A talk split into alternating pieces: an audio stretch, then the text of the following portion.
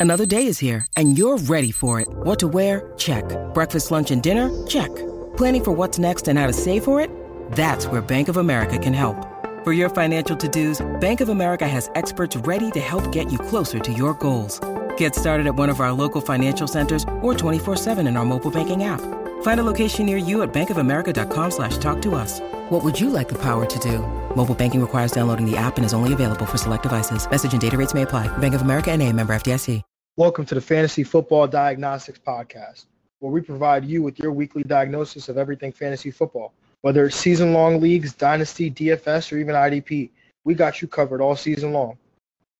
Woohoo! Let's go. Fantasy Football Diagnostics, Greg. Today is a wonderful day, the genesis of the Fantasy Football Diagnostics podcast. My name is John June. You can follow me at JR Football Nerd. You can follow us at FF Diagnostics on Twitter and on Instagram. Same handle. Greg, how you doing today, buddy? Doing great today, man. I'm glad to be here. It's been a long time coming. Some fantasy football season's back. I'm itching for some football. Uh, let's do it. Let's get right to it, man.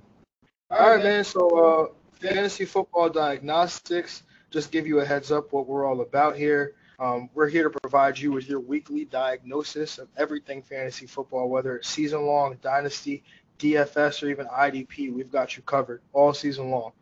Um, my, I myself, I've been playing fantasy football for about 12 years now, playing in all different types of leagues. I've been playing everything from season long, standard, PPR, half point PPR, uh, two quarterback leagues, uh, keeper, dynasty, IDP, um, anywhere from six to 16 team leagues. Um, I, I, even play DFS now too. So um, that's the yeah the span of my fo- fantasy football experience. Now, just to go off what John was saying, uh, been in fantasy football since about like 2012 at this point. Uh, started when standard was the norm back in the caveman days. Uh, so going from full point to half point PPR, keeper leagues, dynasty leagues as well, uh, and also playing in some 16 team leagues, which is very painful, I would like to say. You're scrapping for the bottom of the barrel at that point. But if you're listening to us, scraping the bottom of the barrel will not be as hard because we are here for uh, that's our expertise is finding those guys, those late round people um, that that need that you need to push your lineup over the edge. Um, so our goal here is to provide you with the best football analysis that we can. We watch the game, we look at the stats, and we use those within context. Um, and most importantly, we don't always agree on everything. Um, we have a difference of opinion on everything from players to draft strategies to all different kinds of things. Most importantly, we're both extremely invested in the advice that we give because we are following this advice in all of our leagues ourselves, right? So um, the advice that we're giving you is not just things that we believe or we read, but it's the things that we're actually doing in our own fantasy leagues. Yeah, as John was saying, we're heavily invested here. Got a lot of leagues on the line that I want to win championships for and uh, I think this is a good place that I'm going to come to, and a good place that other people should come to as well. Uh, for today's agenda, we're going to go right into camp news. We're going to talk about who's in, who's out, who's dinged up, who's uh, coming in hurt, and who's, who's getting more time, more first team snaps, second team snaps, because um, that's important. You want to stay up to date uh, and make sure some stuff is not just smoke. So we're going to look into that, and then we're going to go right into talking about some league settings that we saw seen around the league, uh, other leagues that commissioners are putting in and other people putting in, and also that we put in. So to limit like tanking, to limit make the league more fun. Uh, so we can just have like an open forum here to talk about that.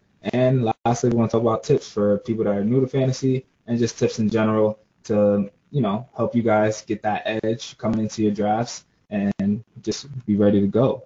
So let's get right to it. Let's do this. All right. So uh, I guess let's jump right into it uh, running back D'Onta Foreman was waived on Sunday by the Houston Texans. Um, we found out today, Monday, August 5th, that he was since claimed by the Indianapolis Colts. When we look at news, our our main thing is always going to be how do you react as a fantasy owner, um, if you're reacting at all. So with that being said, Greg, how are you reacting to this news of D'Onta Foreman being waived by the Texans on Sunday? So at first, when I uh, saw on the weekend, I was kind of hurt personally. This man is on my dynasty team. I've had him for since the start of the time I've been had on the dynasty team. Um, and but I think you know when you first see the re- news and the reaction, you want to be patient you uh, don't want to go ahead and just cut him right away, especially if he's someone that you have in your dynasty team. And if you're just looking at him from a redraft league, it's definitely not someone you're gonna see on your radar right now. Him going to the Colts uh, definitely puts more focus on Lamar Miller, I think, at the, in the Texans situation. I think they're giving him the full keys to the truck. Uh, they're relying on him to have some of that volume that he's been giving them for the past couple of years. And it's crazy because we were talking about how the Texans were maybe rumors coming in that they would trade for Melvin Gordon because that's uh, maybe one of the few teams that can uh, take do that and get that off. But we'll we'll see how that uh, goes with the Lamar Miller in that situation, and then D'Onta Foreman with the Colts now on a deep roster. Uh, not sure how his outlook is going to be, but we'll see if he can kind of sneak into that handcuff role for Marlon Mack. Yeah, to kind of piggyback off of that, um, you know, Lamar Miller I find is, is an interesting subject because he's going as the RB 30 right now in, in half point PPR 12 12 team league drafts. Um, that would put him at about the top of the sixth round. Uh, so you're telling me you're going to get a running back for um, a high-powered offense uh, with with a with a great quarterback in Deshaun Watson, um, and you're telling me that running back is going 30th behind guys like Kenyan Drake and Tarik Cohen and James White, you know, Sony Michel, guys that aren't seen as as the bona fide starters on their teams. Right. So I see Lamar Lamar Miller going in the sixth round. I, I personally see that as a value. Um, and if I'm in in need of a of a running back, maybe I went wide receiver heavy in my first my first few picks. Um, Lamar Miller is definitely somebody I'm taking a look at, a look at with that sixth round ADP. Um, and back to to D'Onta Foreman now being on the Colts. Um, I think that we're looking at him to be a direct backup to Marlon Mack. Um, I don't think he's in competition with Nyheim Hines. I think Nyheim Hines has his own role on that team as the pass catching the pass catching back. But um, somebody like Dante D'Onta Foreman, he's uh, hopefully going to try to slide in there as the backup to Lamar. Uh, sorry, got my teams messed up. As a backup there to Marlon Mack, um, I think that his his spot on the roster uh, probably spells trouble for a running back like Jordan Wilkins, um, fifth round pick last year the Indianapolis Colts, um, who struggled in his limited opportunity uh, to back up Marlon Mack when Marlon Mack was injured at the beginning of the year, various points throughout the year. Um, he struggled every time he was given that opportunity. So I think this spells trouble for him. Um, and, and if D'Onta Foreman can somehow uh, prove to this Colts offense or this Colts coaching staff that he can actually come in and, and be a viable backup to Marlon Mack, maybe he'll, he'll siphon some carries if Marlon Mack does somehow get injured again, or maybe he falls flat on his face as a starter. Um, but to be in this backfield on an offense where you're expecting the Colts to be contending in the AFC, you're, you're expecting them to be putting up a lot of points. Um, I'm definitely going to pay attention to D'Onta Foreman. I'm not going to add him. I'm not going to do anything drastic, like you said, um, but I'm definitely just going to keep my eye on the situation. Yeah, you definitely got to pay attention to this situation. Um, just talking about how tough this backfield is going to be. Uh, hard to break through. Marlon Mack from week six on last year was RB8 in fantasy. So this man is a stud when he's healthy and ready to go. He helps the offense um, as a whole. So we'll see how, how that goes. All right, awesome. So um, on to some contract signings, right? We got Tom Brady here, Patriots quarterback, signing a two-year contract extension. And me, I'm a big-time Jets fan, so um, I was talking all this trash about how Tom Brady's going into the last year. Uh, the, the first time in 20 years that Tom Brady's entering the last year of a contract. Um, and sure enough, as I'm talking all this trash, the uh, Belichick and, and the New England Patriots decided to get this this contract, this two-year contract extension done. Um, seems to be uh, additional two years that were added onto the deal, and he's going to set to make a, to get an eight million dollar raise this year from 15 million to 23 million dollars. How are you reacting to this, Greg, if at all? So Tom Brady, I'm a huge Giants fan, so definitely anti Tom Brady, anti Patriots as a whole. But this is kind of funny because John literally was talking almost every day about, hey, this is Tom Brady's, you know, first year coming into a season without a contract, first year coming into season without a contract, and we're all sitting there, you know, Tom Brady's going to be a pat. He's going to be there when it's said and done uh, for years to come. That man might play till he's 50 years old. Uh, yeah, I'm not surprised here. Uh, Tom Brady is a stud, Hall of Fame quarterback. Uh, you know, your average fantasy quarterback. It does what it has to do for you, but you know, if a guy on and off the field, excellent. Yeah, I think uh, I think a lot of my that I, I find a, I, I can't get enough wins against the Patriots as it is being a Jet fan. So I, I try to take solace in the little wins that I can get. So just I guess bear with me on that one. Um, so moving on, we got Theo Riddick signs a one-year deal with Denver, um, two and a half million dollar deal, one million dollar guaranteed. Um, so I guess I'll just jump right into this. Um, I think Theo Riddick, the signing is not substantial in any way. Um, he probably adds passing down insurance, but if anybody's on this, um, if anybody on this roster should be nervous about their job, it's, it's not Phillip Lindsay, it's not Royce Freeman. I think I would point to Devontae Booker, um, the long time uh, Denver Broncos running back. Uh, I think that we saw him become um, get his job in, taken in a sense last year by undrafted free agent Phillip Lindsay and a combination of uh, fourth round pick Royce Freeman or third round pick Royce Freeman. My apologies. Um, but Theo Riddick, I think is he's purely a passing a passing down back. He is not going to come in here and steal any carries away from Phillip Lindsay or Royce Freeman. Um, but I, I do think if I'm Devontae Booker, I'd be nervous about my roster spot. Yeah, talking about Devontae Booker, I remember hearing his name like year after year of him getting opportunity and him getting chances. So uh, definitely, I agree with you there. Definitely hit to him and his value. I don't think it's hit to either Royce or Phillip Lindsay. Both are looking pretty good in camp right now. Um, so yeah, I'm not sure if that that doesn't really affect those two. Uh, Riddick got cut from the Lions. They that the feet, the keys to Kerryon. So happy about that. Yeah, I mean, um, kind of piggyback onto that, um, a Theo Riddick, uh, you know, being the passing down back. I think that if you know if anything were to ever happen to Phillip Lindsay in this backfield, I mean personally, I know that you know everyone's going back and forth about Phillip Lindsay, Royce Freeman. Um, I think that this is Phillip Lindsay's backfield. Um, I was a huge Royce Freeman truther last year, but I've finally seen the light. Phillip Lindsay is the real deal. Uh, I do think this is his backfield, but if God forbid, if anything were to ever happen to him, I think Theo Riddick slides into a, a substantial passing down role.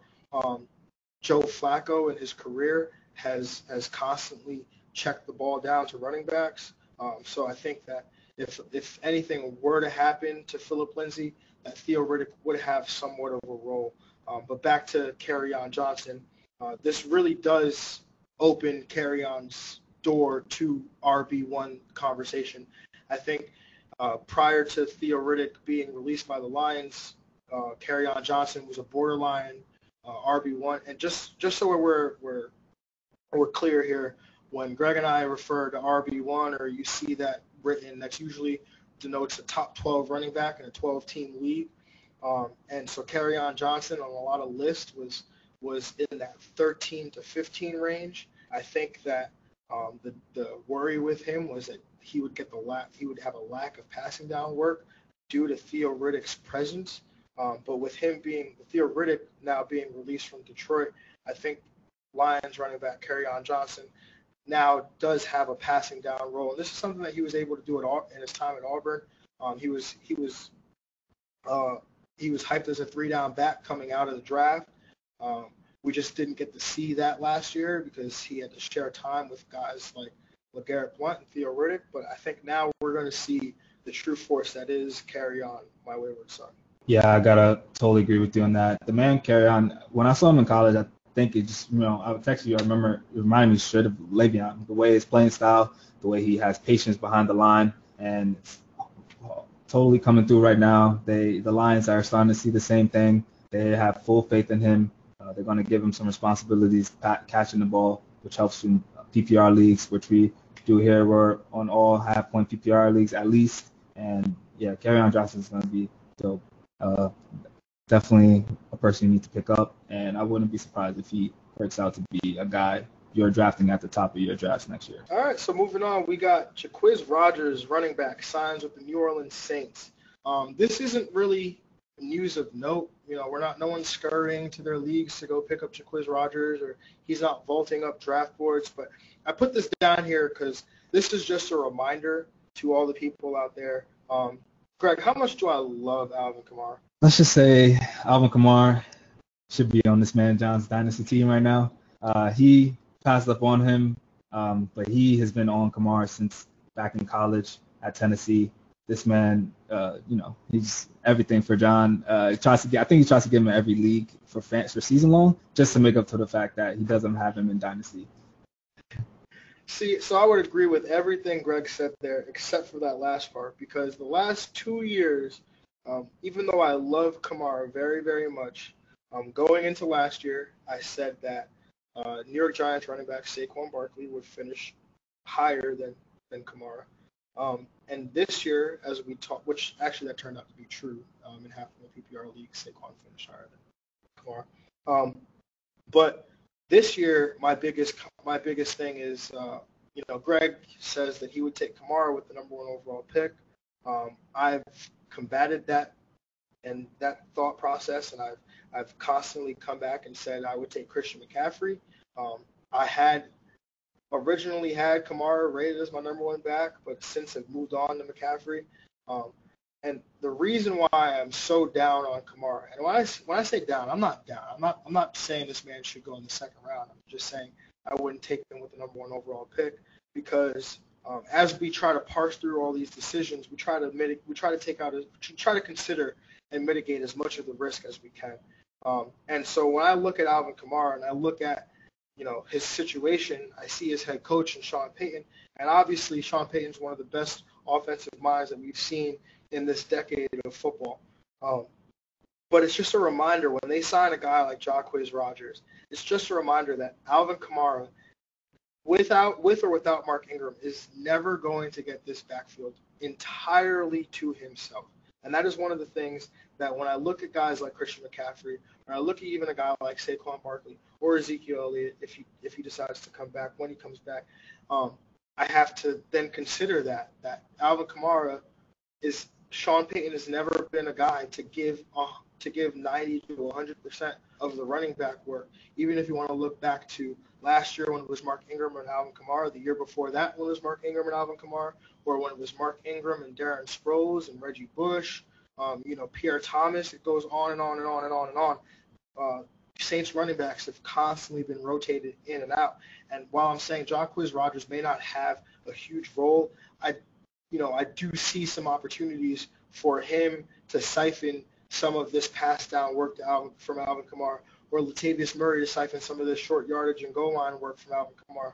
So um, while this isn't news of note, it's something that I think that we have to just remember uh, when we're during this draft season. Yeah, just to go off that, I totally agree. Christian McCaffrey is probably the safest pick in the draft, but when you want to talk about guy that's going to get you possibly 30 points per game, and that's almost what he did last season without Mark Ingram. Games without Mark Ingram, the first four games because he was suspended. And FanDuel scoring, Kamara averaged 29.7 points per game. That makes him the RB1 in fantasy. I think you're going to see something, not to a 30 points per game, obviously, but to, almost to that effect of him getting about 200 carries again, uh, up to 80 to 90 receptions, around that 275 to 300 touch mark. So uh, the man is highly efficient and productive. Uh, I think him and McCaffrey. Honestly, when we're talking here, when you're going with, between Saquon, McCaffrey, and Kamara, you're not going to really miss if you're at that top of the spot. So uh, just love me some Kamara, baby. All right, so moving on. Um, looks like we got some some injuries. We got some people coming back from injuries. Um, Raiders wide receiver Antonio Brown is seeing a foot specialist. Um, he's considered day to day. I find this one interesting because Antonio Brown is someone that I've talked about ad nauseum um, this offseason. Uh, I actually believe that he's being undervalued. Um, he's currently going in the second round of half point PPR drafts, um, the end of the second round as wide receiver eight. Um, I think that we are forgetting that this is possibly the best wide receiver in football since Jerry Rice. Um, everyone's pointing at the quarterback situation. Um, and yes, I understand he's he's going he's getting a downgrade from Ben Roethlisberger to Derek Carr.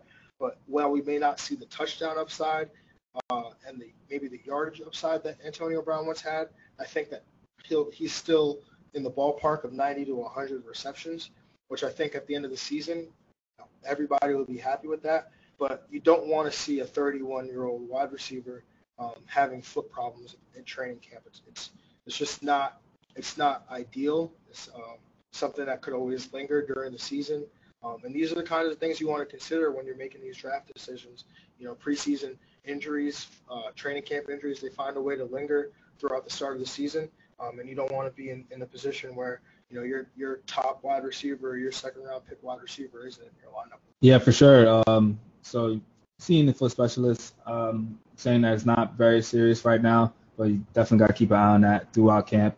Uh, is he gonna hold out in practice? Uh, we know he's not going to get many uh, preseason snaps. It's not something you, you want to see maybe in the third preseason game here or there. But just to say off how Derek Carr, Derek Carr is able to have a number one receiver in his offense. He's done it before with Amari Cooper, and we could all agree that Amari Cooper isn't Antonio Brown. So I think with Antonio Brown, you got to see uh, just as good as a season that he's been putting up on the Steelers. Uh, right now, he's around where guys are. Juju's ahead of him. He's around where Mike Evans is. Uh, I think that's pretty valued where he should be right now. Maybe I'll put him a little bit ahead of Juju and right under Tyreek Hill. But yeah, AB's a stud. He's the best receiver in the game, I want to say. Talent wise, right up there with DeAndre Hopkins. All right, so moving on. Um, a guy that's probably not going to be fantasy relevant, um, but you know, still want to cover it. Kareem Hunt was cleared to practice on Sunday. Um, he was he was returning from a groin injury. Um, but let's just jump right into Damien Williams, who's going in the second round of fantasy drafts. Damien Williams has been sidelined with a hamstring injury, it seems like. Um, and it seems as if Carlos Hyde's taking advantage. What do you think about that, Greg? Uh, yeah, Carlos Hyde coming in, trying to take advantage of that situation. Um, I think they talked to Chiefs OC. Uh, he's kind of downplaying that a little bit. Uh, I don't think he wants to start the rumors where Damien Williams is hurt and Carlos Hyde is going to come right in and kind of take the job. So I still think it's Damien Williams' job uh, to lose. Um, but it's very interesting as, as far as a hamstring. Hamstring is a very you know big muscle. It's a very lingering issue. So got to definitely keep an eye on that as you go through camp. Yeah, um, I think this is important to keep to keep note of too because we just got to remember something here about Damien Williams, right? This is a, a running back that uh, he was a late round pick or almost undrafted, if I, I can't remember, um, to the Miami Dolphins, and he was a career backup, um, mainly special teamer, and we didn't see Damien Williams or any of this type of level of production out of Damien Williams until last year. Um, and it kind of reminds you that hey, is it Damien Williams here or is this Andy Reid? You know, and this offense here, uh, you know, they signed Carlos Hyde almost immediately after he was he was available to be signed. Um, and, and, and that right there was was kind of you know was was kind of uh, a red a little bit of a red flag, something to keep note of. Um, but now Damien Williams has his hamstring injury, like you said. Hamstrings linger. This could be a problem. Um, you know, running backs they they they need their hamstring. You know, I mean, especially if you're playing football, you need a hamstring. But running backs, especially, um, you want to push through piles, you want to run through contact. You know, you're going to need that hamstring. And if he can't push, if he can't cut the way he the way he does, um, then he's not going to be the same Damien Williams that we saw uh, winning people winning people championships at the end of last season, or even tearing through teams in the playoffs. Um, so you know, let's I think to note, like we talked about, Carlos Hyde, uh, you know, running back Darrel Williams, who was draft who was uh, drafted last year. I think they also have Darwin Thompson there. Um, so these are just names to keep track of. Again, and another thing is Andy Reid, while Eric Bieniemy, the offensive coordinator, may not have tried to uh, make a big deal of this situation. Uh, beat writers in uh, Kansas City said Andy Reid seemed frustrated by the situation um, when discussing Damien Williams and his lack of practicing. And actually, he was the one that said Carlos Hyde was taking advantage of this opportunity. So uh, when Andy Reid, the head coach of this football team, says something like that, I take note of it. Yeah, I agree with everything you're saying right there about that situation. Um, I think we can move on. Yeah. All right. So Andrew Luck um, seems to be sitting out three days of practice with a calf injury. Are you concerned about this, Greg? Just a little tease. Andrew Luck is definitely in my top three for outlooks for as far as the season. I think the calf injury it does help. I mean, hurt him as far as you know getting passes off, getting that lower body power. But uh, I think he should be fine in the long run. Uh, if anyone's going to manage a situation better, it's going to be Andrew Luck. It's going to be the Colts. They know how much they've invested in him. He's already come back from a season uh, a shoulder injury that we thought he may not ever throw a football again. So I think he's a pretty resilient guy. He'll, I think he'll be okay going forward. Yeah, I think uh, head coach of the Indianapolis coach Frank Reich and, and the whole Colts coaching staff as a whole, um, I think they're they're going to manage this pretty well. Um, you know, I'm going to keep an eye on this throughout this, you know, the rest of the preseason. I mean, he's probably not going to play much in the preseason, um, but you know, I, will keep an eye out on this during camp. But I, I don't think this is much to be concerned about, um, or something that could even potentially linger. Um, and then finally, um, this one hit today. Um, Bears tight end Trey Burton, um, I guess is recovering from sports hernia surgery and is unlikely to pr- to play this preseason. This one, I uh, you know, when a guy is not expected to play in the preseason, a starter, um, I don't necessarily, uh, I'm not too concerned about that because starters um, aren't planned, aren't supposed to play that much in the preseason anyway. Um, I, I didn't actually, I can't. I'm going to be honest here. I didn't read too much into this. I don't know if he's expected to be back week one or anything. I don't know what the prognosis is on that. But I, if I'm not mistaken, I think Trey Burton had a uh, a sports hernia surgery last year around this time too, if I'm not mistaken. Um, so I think if from a dynasty perspective, um, if I had Trey Burton, I think that this is something that I would consider a bit of a red flag. Um, but I mean, I'm actually am high on Trey Burton's prospects this year. I, I would look for this to to lower his ADP.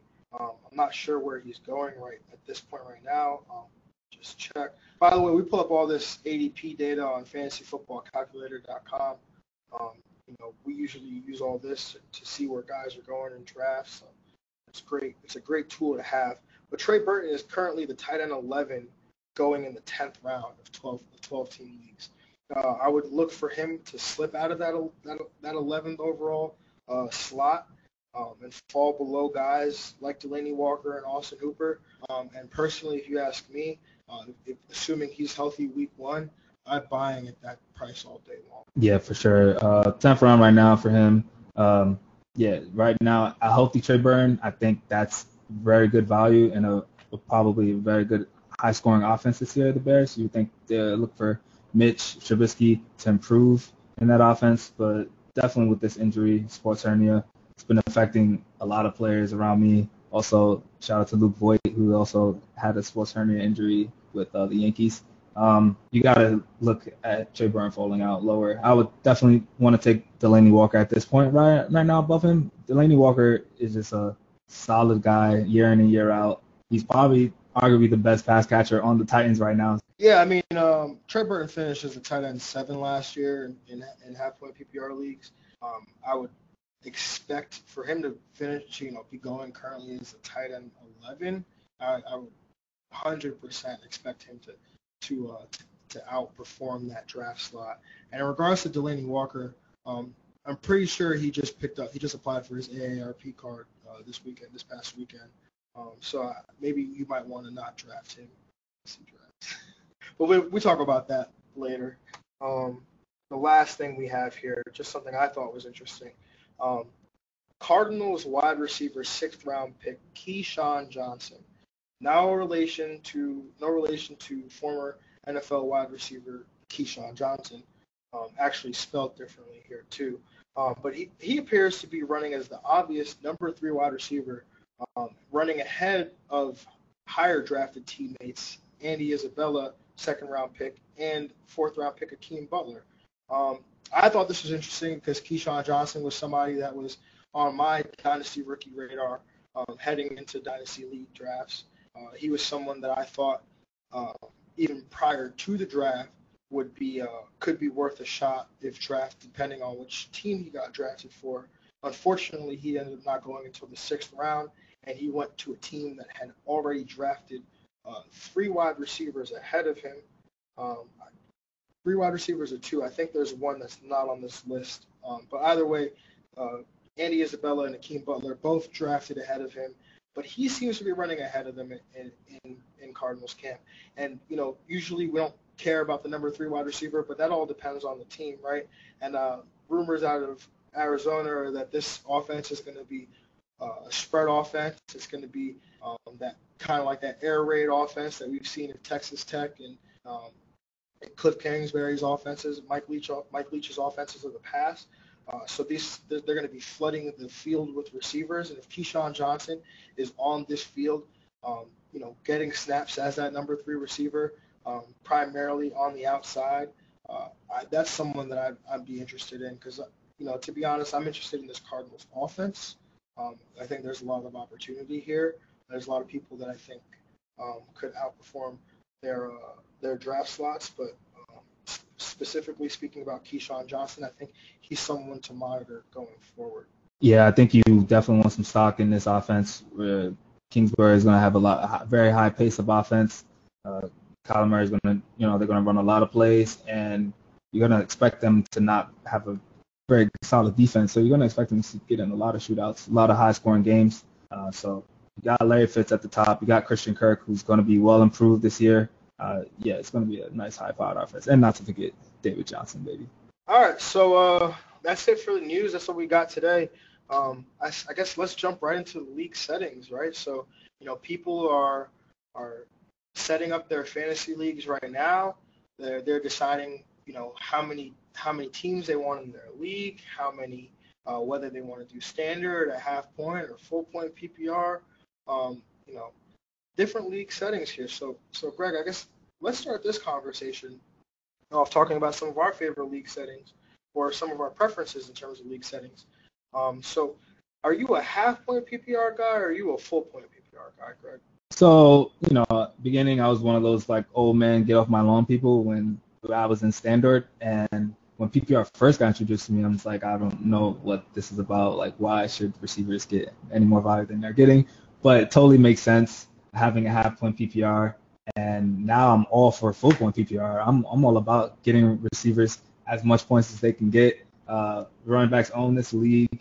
Uh, you can just tell by looking at the draft today. The first six spots of the ADP are all running backs, so it's good to give some wide receivers some more love. I'm all about the full point PPR in this situation. Yeah, I mean, um, I despise standard. Uh, hence why I didn't even ask you about standard because uh, hey, but if you play standard and that's your, you know, that's that's for you, then then by all means go for it. Um, you know, we still have our opinion on players uh, that are better in standard or have more value in standard than they do in, in half point or full point PPR. But um, just personally, not for me. I think that if you play in, in deeper leagues, you know, 10, 12, um, 14 team leagues, you know, half point to full point PPR, that's really going to help add value to some players um, that otherwise would be on the waiver wire. Um, but as you mentioned, you're you're you like the full point. I, I have trouble, you know, fully committing to a full point PPR league. Um, I think that half point is is kind of just right. Um, but I'm always down to mix it up. I like playing different different kinds of leagues. Um, you know, forces you to to look at players that you otherwise wouldn't necessarily look at. Um, I guess for me, just the full point PPR league, it, it, it really, while it does make the receivers really good, it puts guys, running backs like Todd Gurley and Christian McCaffrey and uh, Le'Veon Bell of, of old, it puts them into different stratospheres because now you're getting a a running back, a starting running back, an elite one that's going to get you 20 points just from the rushing production, but now this guy is going to over here going going to go over and get you another 15 to 20 points just from the receiving. So you know these guys are almost you know it's like starting two players at one spot. Um, so it makes them worth the the top pick. Um, they'll still go. Um, I don't I don't know if you have this in front of you here, Greg, but full point PPR. Uh, how is that? How is that? How where are running backs or where are running backs going in, in terms of full point PPR versus the receivers? Uh, when we're talking about full point PPR, definitely puts guys emphasis on guys like Saquon, McCaffrey, Kamara, like you were saying, uh, and you want to start looking at people like Zeke, who's still not in camp by the way, but if he's not. If you see him getting uh, some carries, and you see them trying to get him more uh, year in and year out, you're like juicing over that to the fact that this is a guy that leads the league in rushing um, for multiple years, and now you're gonna add that uh, aspect of it. It's uh, gonna be really good for him, for especially for Zeke, I think. All right, so um, Greg, I know that we've played, we have our work league here, the League of Extraordinary People, um, and and one of the things that came up was uh, people were were giving up in the league. Um, you know, it's it's week seven, week eight. You know, somebody might be three and five, um, you know, two and six, and they decide, hey, you know what, my team is shot. I'm done. I'm not going to pay attention anymore. So, what do you, uh, what have we done to kind of combat this? Yeah, totally. You know, you start the season 0 4. You know, you're saying your team is trash, but think about the fact that we can add in a system where league average is implemented. So, say you, you know, had a really good scoring game. You had your team score about 120 points, I would say, but you were going against Kamara and with a stack of Michael Thomas on the other side, and they just had a nice shootout, and you got beat 120 to about 130, 140, 140. So you lost that game. You end up being oh on one, but if you implement league average, you're most likely gonna get over that league average. And if we put that into play, you end up being uh, one and one for the week, and that will actually make you more interested to put the best lineup out there first and foremost, which is what we're trying to do uh, in general. And um, I think it's going to help a lot for for leagues, for our league, and it could be an idea for other people to do. Yeah, just to be clear on what Greg's talking about, so we implemented a system where uh, you could essentially earn two wins or two losses or one of each in, in a given week, um, where basically you get a oh you earn a win or a loss for your matchup against your opponent, but you also earn a win or a loss for scoring higher or lower than the league average. And um, last year in our league, we actually did have a team that started out 0 4, um, ended up winning a championship last year. Um, but that person was really into their league, really into the league. They were really on top of the waivers. Um, they had a good team, and a system like this actually, instead of being, them being 0 4, they would have been 4 and 4. Um, and you know, they're we're not familiar if any leagues actually have this format. Uh, we, we play on on Yahoo, so we're going to actually be something. This is going to be something that we're going to be tracking offline and be importing um, to, at the end of the season when when the when the playoff standings are set. Um, but we thought this was something that was really interesting. It was a it was a new concept, and we thought that we could add it to our league so that we can help keep people involved throughout the year. Um, I know that other leagues there's punishments for last place, um, but you know if, if those punishments aren't being you know fully enforced, or maybe you you know you guys your league might have picked a ridiculous punishment where you're making a guy get a tattoo on his rear end, and he says I don't want to do he or she says I don't want to do that. Um, and, and you know, so something like this we thought was fair. We thought that the league, um, it was something easy for us to track offline, and it was um, it was something that wouldn't completely disrupt the team standings. Uh, and if you play, eh, you know, some leagues they like to play for, you know, maybe you have some money on the line, and maybe this is still a problem in your league. Um, you know, then you know one of the ideas that was that we were introduced to this this summer was a, um, a security deposit where if you you know if you don't submit your lineup one week, you lose 50% of that deposit, and if you don't set it up for the for the next week, then you lose 100% of your deposit. So for those leagues where you have some monetary incentive and, and maybe people, you know, maybe the buy-in is not enough, then maybe you can look at something like a security deposit. Yeah, more of the story here is just try to be active. If you're going to play fantasy football in the first place, you want to be active and just to golf of uh, a monetary leagues and stuff like that um, never trying to waste money. So if you're gonna go in and play in those leagues, don't uh, waste everyone's time. Be active. You can never know. You can win. You can start 0-4 like Oscar did. You can win the league just like that. And if you are okay with throwing away money, we haven't started a Venmo account, but we will be more than happy to. And you can Venmo that money right over here to us. Um, so moving forward, uh, Greg, what do you feel? How do you feel about the flex spot? I know some leagues they don't have a flex. Some leagues are super flex. Um, some leagues, uh, it's it's you know maybe they have two flexes. Um, maybe they have the the good old running back wide receiver flex and the wide receiver tight end flex. Um, how, what's your opinion on flexes, Greg? How do you feel about those? Definitely like the flex option here. Uh, I just think when you're coming down to sit starts, that's where I really look at it.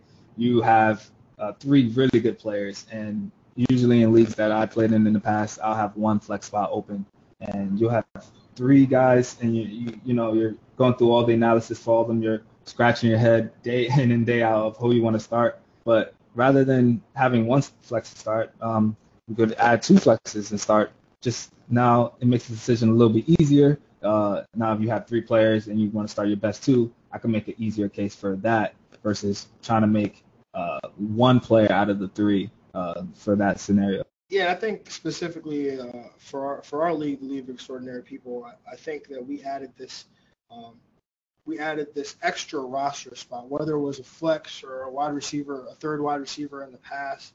We added this extra spot just to add some flair to our leagues, and that's one of the things that um, about our league, but just other leagues I've been in in general. Um, I find it more fun when the league settings are changing year to year, as opposed to just staying the same. Um, that way, you know, not everyone's coming in with the same old strategy. It kind of forces you to think outside the box, come in with a new strategy, um, and do something a little bit different. And, and you maybe you might look at players um, a little bit differently, or maybe you might discover a league setting that you that you that you were a little bit questionable about, but now it's a staple in your league. Like I know for uh, for the League of Extraordinary People, a few years ago we implemented the half the half point tackles for losses to the defenses uh, to help kind of help raise the floor of some of those defenses with the NFL going to a to a, a high scoring high scoring offenses and the defenses are getting no help. Um, you know, if every team in the league is scoring 30 points, then all the defenses are getting penalized. So we, we found a way um, to make our to make the defenses more based on the yardage and and and the, the actual statistical production of the defense as opposed to just the, the points being scored against them. Yeah, I think you hit on the head there, making the league fun, having changes uh, from your board of governors, I might say. Uh, I think it just brings some, uh, yeah, some strategy changing every year, and yeah. All right. Well, with uh, the 28 season, the 2018 season behind us now, um, we're moving towards the 2019 season. Um, Greg, what what what have you learned in 2018, and what tips could you provide to not just our listeners, but our listeners that might be new to fantasy? Uh, just coming off of last year, um, I think for sure you have to like look when you're drafting. Um, I want to say don't try to go solely by ADP. I know you see on your template you see the queue queue up players um, and you see the rankings for everything. Uh, I wouldn't solely go by ADP and go by how the rankings just basically auto drafting the whole time. You gotta you guys gotta you know do do some research, look for those sleepers and those breakouts. It, all it takes is a simple Google search and stuff like that. Um, and I don't don't be locked into ADP. Also, because uh, roster structure is definitely important. You don't want to be there, stay in the middle of the first round. Middle picks are usually the worst picks because you, are not you're not picking uh, in a snake. I mean, you're picking a snake. You're not doing back to backs uh, at times. So you want to keep in mind a roster roster construction and don't be locked into ADP. Basically, if I want to say that. Yeah, I would agree. Don't I like to say don't be a slave to the rankings. You know, um, don't just sit there and, and, and draft the guys that are that are um, that Yahoo or ESPN or you know whatever platform you draft on is queuing up for you. You know, have your own list, have your own rankings, um, and, and and go by those. Right. Um, that's a good one, Greg. I think for me, um, one of the things that I I learned last year um, was rookie rookie wide receivers often take time to produce. um, if you had a conversation with me last year or you knew um, anything about my favorite sleepers last year, most of them happened to be uh, rookie wide receivers. Uh, Courtland Sutton, Anthony Miller, James Washington, are three that I really, really liked last year, just to name a few. Um, and none of these three were ever truly, really fantasy relevant. I think the one that was the most fantasy relevant last year was Courtland Sutton after the Demaryius Thomas trade, and he has he had flashed a, a few weeks prior to that. But even after the trade of Demaryius Thomas, Courtland Sutton was not a was not a viable fantasy receiver. And I think this is something that we have to remember uh, as fantasy football analysis and just you know football fans in general. Um, you know, we all get excited about rookie wide receivers, um, but you know, the wide receiver position is one of the toughest positions to transition to coming out of college and into the NFL. You've got to learn an NFL offense. You've got to run NFL. You've got to run an NFL route tree. You've got to match up against NFL defensive backs. Um, so there's a lot of an, a lot of adjustments that needs to be made, and very very rarely does it happen um, that fantasy that rookie wide receivers produce in their first year. Yes, there was Odell Beckham. Yes, even a Mike Evans and a Sammy Watkins. Coincidentally, all from the same year. But those guys are the exception and not the rule. And I think when we get excited about these rookie wide rookie wide receivers getting drafted highly, we just have to consider they might they might need some time to adjust. And actually, you know, kind of picking off piggybacking off of this point, um, I look more to the second year and third year wide receivers as the breakout guys, and not the first year wide receivers. Um, so Courtland Sutton, Anthony Miller, James Washington are all, all guys that are on my redraft radar as they enter their second year on their on their respective teams. Yeah, those second year guys I definitely think are definitely important. Uh, just going off of that, I think Tyler Boyd was a second year receiver last year, was he? I think he might have been a third year receiver, but but still, second or third year, second or third year guys, those are the guys that that we want to um, kind of target um, and leverage in terms of their in terms of their their draft positioning where they're going. A guy like Curtis Samuel was a was a second year a second year guy last year, and um, we saw him kind of kind of break out a little bit of in, in his own. Um, but it kind of, kind of to counterpoint that, DJ Moore was a first was a was a rookie draft a rookie wide receiver last year, who who um, you know was a fantasy producer last year. Um, but again, those are few and far between. So uh, you know, while we get excited about these guys and them getting drafted highly, um, you know, let's not expect the same production that we get out of these rookie running backs from these rookie wide receivers. Um, let's you know let let uh, let someone else draft them high. Uh, you know, I'd rather wait till week nine or week ten, um, as their snaps start to go up and they get more comfortable on the offense to kind of pick these guys up and and start putting them into my fantasy lineups. So uh, moving forward with that, another thing um, you know, people new to fantasy or, you know, maybe you've been playing fantasy for a while and, um, you know, maybe this isn't part of your, of your, of your, of your strategy, but one of the things that I like to do, Greg, is I like to pay attention to the Vegas totals, those, those over unders, um, the props, the spreads, all of that stuff, um, because, um, I don't know about you, Greg, but I don't have an eight ball, a magic eight ball. I can't tell the future. Um, I have no idea what's going to happen. Um, but these guys in Vegas, uh, there's there's a saying that the house always wins. Um, so I'm gonna side with the house on this one. Uh, these guys, they they come out with the over unders and um, they're usually pretty close.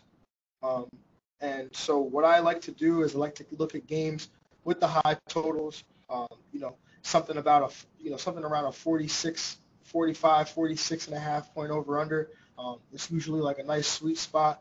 Uh, means a lot of points are going to be scored in those games, um, and you know, uh, touchdowns equal points, which equal fantasy points, if you ask me. So um, the more points, the better. Yeah, I gotta totally agree with that. Looking at over unders, looking how high those scores, uh, those games are.